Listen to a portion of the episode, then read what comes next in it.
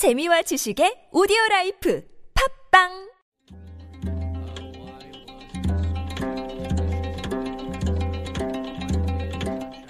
한문학자 장유승의 길에서 만난 고전 도로교통법에 진로 양보의 의무라는 것이 있습니다. 일반 자동차는 긴급 자동차에게 길을 양보해야 하고 비탈길에서는 올라가는 차가 내려가는 차에게 길을 양보해야 합니다. 그리고 좁은 길에서는 사람을 많이 태우고 물건을 많이 실은 차에게 길을 양보해야 합니다. 자동차가 없던 옛날에도 진로 양보의 의무가 있었습니다. 첫째, 신분이 미천한 사람은 신분이 고귀한 사람에게 길을 양보한다. 둘째, 나이가 어린 사람은 나이가 많은 사람에게 길을 양보한다.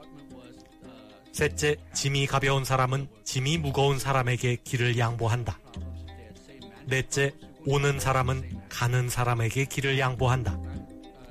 중국 송나라 때 도시의 주요 도로마다 세운 나무 편말에 기록되어 있던 내용입니다.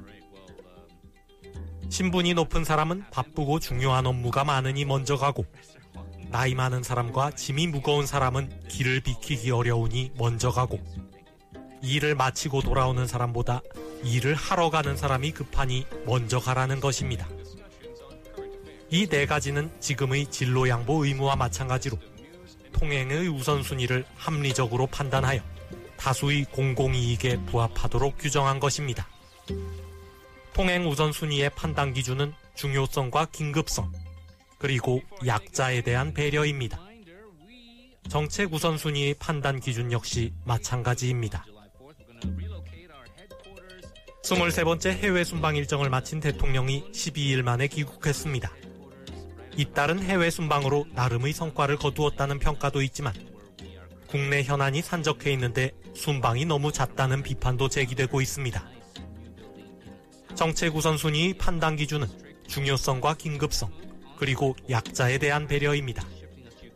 외교가 아무리 중요하고 긴급한 업무라지만 우리 사회의 약자를 위한 정책을 마련하는 것도 그에 못지않게 중요하고 긴급한 업무입니다. 대통령이 자리를 비운 사이에 잇따라 죽음을 맞이한 비정규직 노동자들을 잊지 말아야 할 것입니다.